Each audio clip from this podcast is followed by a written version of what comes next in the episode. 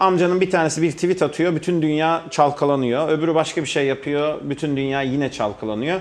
Bütün sistem değişiyor. Hani bu çocuğumuzun e, beslenme çantasına koyduğumuz şeyden koca bir şirketin yaptığı yatırıma kadar değiştiriyor. Minicik şeyler. Merhaba ben Mustafa Bayındır. Merhaba ben Erdem Erem. Böcük İlacı isimli podcast ve YouTube serimizin podcast kanalımızda yayınladığımız muhteşem içeriklere sahip yeni bir programına hoş geldiniz. Hoş geldiniz efendim. Bugün konumuz dayanıklılık. Bugün değil aslında uzun bir süredir dayanıklılık her yerde konuşuluyor Erdem ya. Evet evet çok fazla konuşuyoruz. Biz de e, çok fazla konuşuyoruz. Şimdi dayanıklılık deyince üstad aklımıza ne geliyor? İşte direnç gösterme, e, bize gelen dalgalara karşı duralım, karşımızdaki duvarları aşalım falan filan. Ama bunun ben biraz tarihte kaldığını düşünmeye başladım. İstersen oradan başlayalım. Şimdi klasik e, dayanıklılık kavramına baktığımız zaman bir şeye direnç gösterme, gücümüzü doğru kullanma gibi düşünebiliriz. Ama var olan gücümüzü ne kadar doğru kullanıyoruz? Şimdiki süreçte çok değişti olaylar. Tarihte biz hemen şu örneği verelim. Biz denizde giden bir gemiyiz diyelim. Tarihte işte ne kadar torkumuz varsa, gücümüz varsa dalgaları karşımıza ala ala yara yara gidiyorduk. Ve aslında şey azdı. Dalgalar daha küçüktü. Biraz daha böyle küçük denizlerdeydik. Ama global dünya oluşmaya başlayınca dalgalar büyüdü okyanusa doğru döndük. Ve bizim gemimiz, e, küçük teknemiz ya da büyük bir şilebimiz hiç önemli değil okyanusta dirençliliğini, o dayanıklılığını yavaş yavaş kaybetmeye başladı. Çünkü bir yere gitmek yerine yerinde kalmakla uğraşmaya başladı, sabit kalmakla uğraşmaya başladı, doğal olarak gidememeye başladı. Ama global dünyada artık biz şöyle diyoruz. Biraz daha hani senle de ara ara konuşuyoruz ya bu esnekliğe doğru gidiyor falan diye. Dayanıklılık biraz esnekliğe doğru gitti bence. Çünkü neden dersen artık gelen dalgayı kendi gücüm olarak kullanıyor muyum, kullanmıyor muyum? Yani ben artık böyle şeyden biraz usandım. Böyle büyük dalgaları ben yeneceğimden usandım. Çünkü hiçbir şekilde öyle gitmiyor artık global dünyada. Amcanın bir tanesi bir tweet atıyor, bütün dünya çalkalanıyor. Öbürü başka bir şey yapıyor, bütün dünya yine çalkalanıyor. Bütün sistem değişiyor. Hani bu çocuğumuzun e, beslenme çantasına koyduğumuz şeyden koca bir şirketin yaptığı yatırıma kadar değiştiriyor. Minicik şeyler. Ee, doğal olarak dalgalar çok büyüdü. o zaman Aslında- ne yapacağız? Büyük Ya- dalgada ne yapılır? Bir, az şöyle de bakıyorum biraz ya Erdem yani e, o kadar haklısın ki bir kere na- nasıl diyeyim e, ilgilenmemiz gereken şey sayısı da arttı. Evet. Yani engel dediğin şeyde karşılaştığın engel boyutunun artmasından öte sayısı da artmaya başladı. Biraz Çok. önce dediğin gibi. Yani Amerikan başkanının Amerika'da bir şey söylemiş e, olmasa eskiden bizi bu kadar etkilemiyordu. Şimdi o kadar hızlı yayılıyor ki bilgi. Böyle baktığında da bu iletişimin getirdiği ekstra dalgalar var. Hani Tabii. o hani bir, dalga, iki dalga ya da bir Değil. fırtına değil. Belki arka arkaya beş fırtına yaşamaya başladık. Bu sefer de işin içerisinde şöyle bir şey başladı. Hani direnmek dediğin şey kırıldığın ana kadar giden nokta Tabii. meselesi. Aynen. Ama artık kırılganlıktan öte bir şeye ihtiyacımız var. Evet. Belki biraz direnme kavramını harmoniye, e, senkronizasyona, bütünleşmeye doğru götürmek durumunda kalıyor gibi. İstersen üstad bu dalga örneğini hani bu geminin örneğini sörfe benzetelim. Yani tam da senin dediğin kelimelere denk geliyor. Çünkü sörfçü ne yapıyor? Dalganın gücüyle hareket ediyor ve onunla bir harmoni içinde, onunla bir e, beraberlik içinde. Hatta e, hani baktığımız zaman sörf tamamen o dalganın içinde git, gidiyor ve bunun için yaratılmış. Yani o küçücük şey bunun için yaratılmış ve gücünü e, belki koca teknelerin yapamayacağı kocaman dalgaları aşabilecek noktada. Aslında burada işte şu hani hemen cümle aklıma geliyor. Dalgaya rağmen değil, dalgayla birlikte yol almak. Süper cümle üstad. Yani ben hatta buna bir örnek daha vereceğim. Golf topu. Golf topu ilk Golf topu mu? Aklına bu mu geldi? Söyleyince dalga malga derken ne zaman golf topuna geldin ya? abi ama çok güzel bir bence hem yenileştirme hem Bence bu podcast'te geliştirme. ben bunu seviyorum. Nereden nereye gideceği belli olmuyor podcast. Tabii abi biraz sonra bambaşka şeylere gidebilir. Her an her şey olabilir. Ya ben şöyle düşünüyorum. Golf topunu neden söylüyorum? Golf topu e, çok eskiden beri kullanılan bir şey ama golf topu önce işte yuvarlak taşlarla oynanıyor falan filan yok deriyle oynanıyor falan filan böyle gidiyor süreç. Ama 1900'lerin başında çok güzel bir şey oluyor. O golf topunu dinleyenlerimiz falan biliyordur. Böyle üstünde ufak ufak çukurlar vardır. Sen de biliyorsun değil mi? Evet, yani. Ha, işte o ufak çukurlar sence niye var? Ufak oyuklar vardı. Ha, oyuklar böyle küçük küçük, o- oyuklar, vardı. Evet, Niye var sence? Ne bileyim abi şekli güzel diyordum ben. Ee, peynire benzesin falan. Çünkü öyle bütünleşmiş bence. Değil mi? Bir İsviçre peyniri var falan da yok abi. O oyuklar sonradan geliştiriliyor. O, o, e, o oyuklar, o çukurlar e, çok önemli bir şeye sebep oluyor. Normalde eski e, klasik top yani mesela futbol topu Yüzeyi şekilde. düz olan toplarda. Aynen yüzeyi düz olan toplarda şöyle bir şey var. Hava direnci dediğimiz şey çok ciddi golfte önemli bir şey. Özellikle küçücük bir topu ta ilerideki minicik Evet, bir deliğe met- sokacaksın. metrelerce Tabii, uzaktaki tabii. bir deliğe çok uzak, çalışıyorsun. çok uzak ve bir tane vuruşla yapacaksın bunu. Yani e, bilardo oynayanlar vardır. Hani küçücük tah, e, bilardo masasında bile bunu yapmak çok zorken e, düşünün golf topu ve devasa bir alan. Yani çok doğru vurman lazım topa. Üstelik Tabii. topun da senin vurduğun haliyle yerine ulaşması lazım. Heh, tam da bunu diyecektim. Eski toplar bunu yapamıyor. Neden? Çünkü bu rüzgar direnci. Rüzgar geldiği zaman topun üstünde belli bir hani sizin ve vurduğunuz ivmeyle beraber belli bir hızda gidiyor. Evet. O hızda gittiği zaman işte uçaklarda olduğu gibi bir dirençle bir dirençle Hava karşılaşıyor. direnciyle karşılaşıyor. Aynen. Ve dayanıklılık e, sizin vurduğunuz güçle beraber o topun dayanıklılığı gideceği yeri belirliyor. Ama rüzgar o kadar çok eserse mesela çok rüzgarlı olursa ki bundan iptal edilen böyle golf maçları falan var. Çok rüzgarlı olursa top e, falso alabiliyor. istenilen yere gitmiyor. Yani adam vuruyor buraya, örnek veriyorum gidiyor oraya. Başka yere. Evet. Aynen öyle. Ee, eski toplar böyle çünkü yüzeyleri düz. Sonra bu küçük oyuntular yapıyorlar, Evet. deniyorlar. Sonuç, ivmelendiren yani vuran sporcunun hızı, yönü ve benzeriyi çok daha iyi tayin etmesine sebep oluyor. Yani e, uçuşunu, yönünü, dönüşünü ve benzeriyi her şeyi yükseltiyor. Neden biliyor musunuz? O küçücük oyuntular kendi içinde ufak girdaplar oluşturuyor vurulduğu anda. Al buyur buradan ya. Ve topun etrafında bir e, hava çemberi oluşuyor. Ve o hava çemberi dışarıdan gelen etkileri daha da azaltıyor. Oo, Çünkü Mr. koruma- Spock kalkanları kaldır. Aynen öyle. Belki de oradan almışlardır. Bilmiyorum yani yazarı. O etrafında hava kalkanı oluşuyor ve o hava kalkanıyla beraber aslında sporcunun istediği yere e, o şartlarda en doğru şekilde vurmasını sağlıyor.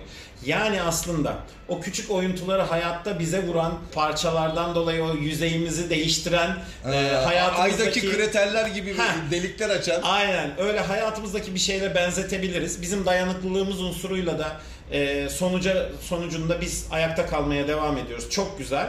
Ama dayanıklılığımızı senin biraz önce söylediğin gibi harmoniyle yani o rüzgarın aslında verdiği ivmeyle, rüzgarın verdiği bana güçle birleştirmezsem dayanıklılığımın sonucu o top paramparça olur. Süper ama abi. ama işte o küçücük oyuntularla beraber rüzgarı da kendi içime katarsam muhteşem bir yol Abi alabiliyorum. çok güzel. Bak her şey yine bak cümle aynı o kadar net ki. Yani engellere rağmen değil engellerle birlikte yol almak aslında dayanıklılık dediğin Tabii ki. şey. Tabii ki. yani e, onun için de burada mevzu şuraya gelmeye başlıyor Erdem. Mevzu aslında koşulların nasıl oluştuğundan öte senin o oluşan koşullara nasıl tepki verdiğin meselesi olarak değişmeye başlıyor. Tabii. Çünkü eninde sonunda senin kontrolünün dışında bir sürü değişken var. Aynen golf topunda olduğu gibi. İşte sen rüzgarı kontrol edemiyorsun, hava direncini kontrol edemiyorsun. O sırada havadaki ne bileyim başka parçacıkları, yabancı maddeleri Tabii, tabii, kontrol tabii. edemiyorsun. Sen topa vurduktan sonra o topun iğmesini değiştirecek çok şey var. Çok fazla değişken var senin kontrol edemediğin. Ama en nihayetinde sen bunlara ya daha doğrusu bunlara rağmen yapmak yerine bunların da gücünü kullanarak Tabii. topu iste. Ya düşünsene topun kararlılığını sağlayan şey topun oyukları. Ya Evet. çok enteresan değil mi yüzey, ya? Bak yüzey alanı artıyor. Direncin artması lazım. Tam tersi etki yapıyor. Yani öyle bir e, mühendislik ve öyle bir fikir. Ama bence bir o kadar da şey hani deriz ya e, tecrübelerimizin toplamı kadarızdır falan. Evet, evet, İşte o öyle. tecrübelerimizi yaratan oyuntular aslında bizi güçlendiriyor. Güçlen dayanıklılığımızı arttırıyor.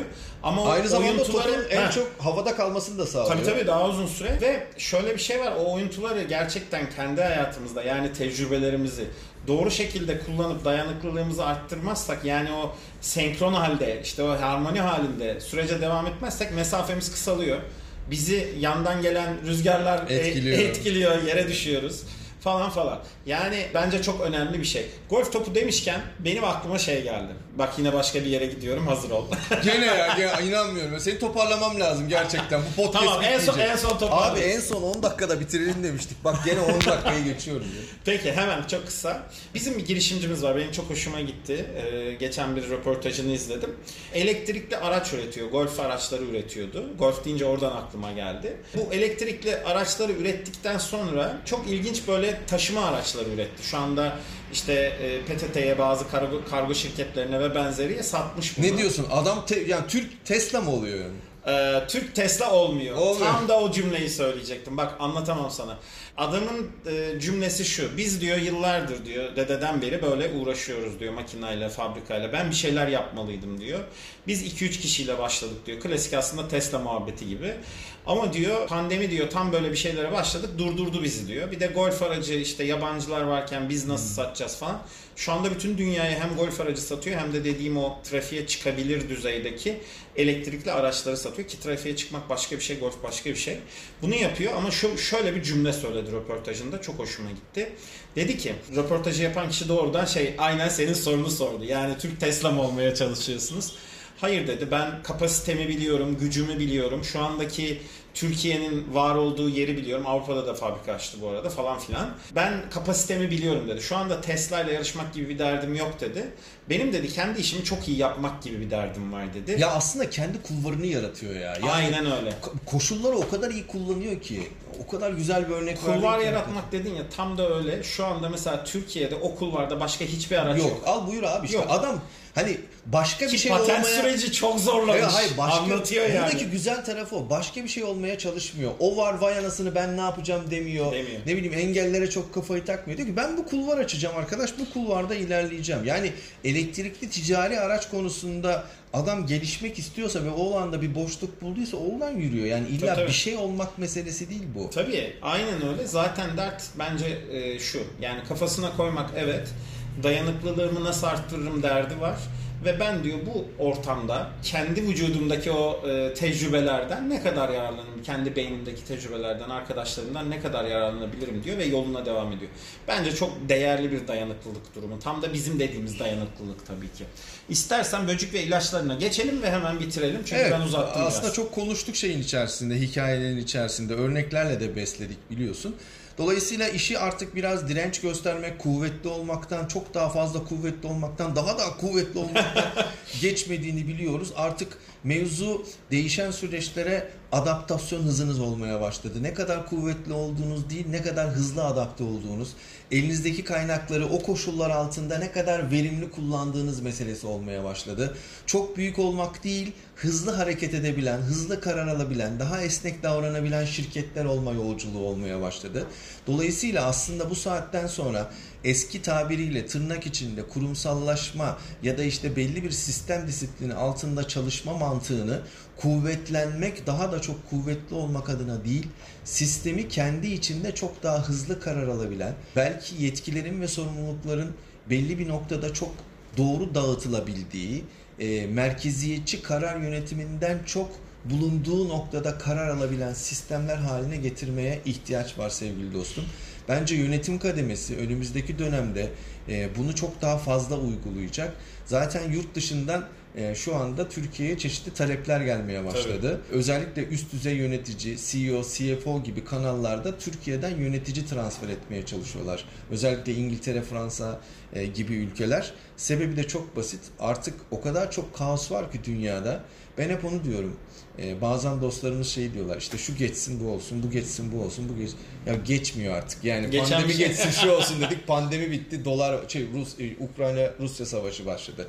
O bitti, dolar başladı. Ekonomi ya bitmiyor artık. Sürekli arkası geliyor. Biz istiyoruz ki her Bir rahata, bir düzlüğe çıkalım. düzlüğe çıkalım. Yani bir sonraki sene daha iyi olsun. Yok öyle bir şey. Bence yok abi. Yani bunu net olarak görmemiz lazım. Artık e, şunu biliyoruz. Bu süreç bitmeyecek. Sürekli sürekli arkasından başka şeyler gelecek. Kesinlikle. Bizim önemli olan kısmımız bitecek diye beklemek yerine bitmeyecek o sürecin içerisinde kendi adımıza nasıl sonuç alırız, olumlu sonuç üretiriz onunla ilgili mutlaka üzerine çalışmak, şirketlerimizin sistemi de e, bunun üzerine kurgulamak. Biz işte senle beraber çalıştığımız şirketlerde, özellikle insan kaynakları tarafında danışmanlık yaptığımız şirketlerde artık örgütün yapısının buna doğru evrilmesi gerektiğiyle ilgili çalışmalar yapıyoruz biliyorsun. Biraz ilacımız da örgütler için bu. Kişiler için de o değişime adaptasyon süreci e, ah ah vah vah tüh tühten çok e, biraz oyuntuları kullanarak Evet. rüzgarı kalkan yapıp e, doğru noktaya gitmek ve kararlılıkta yolda kalabilmek meselesi. Efendim bir bugünlük bizden bu, Bu kadar. kadar. Sürçülistan et- ettikse ki derken ettik. Affola diyeceğim. Çok keyif aldık biz konuşurken. E, önümüzdeki günlerde yeni programlarda, yeni projelerde tekrar görüşmek üzere. Hoşçakalın. Kendinize çok iyi bakın.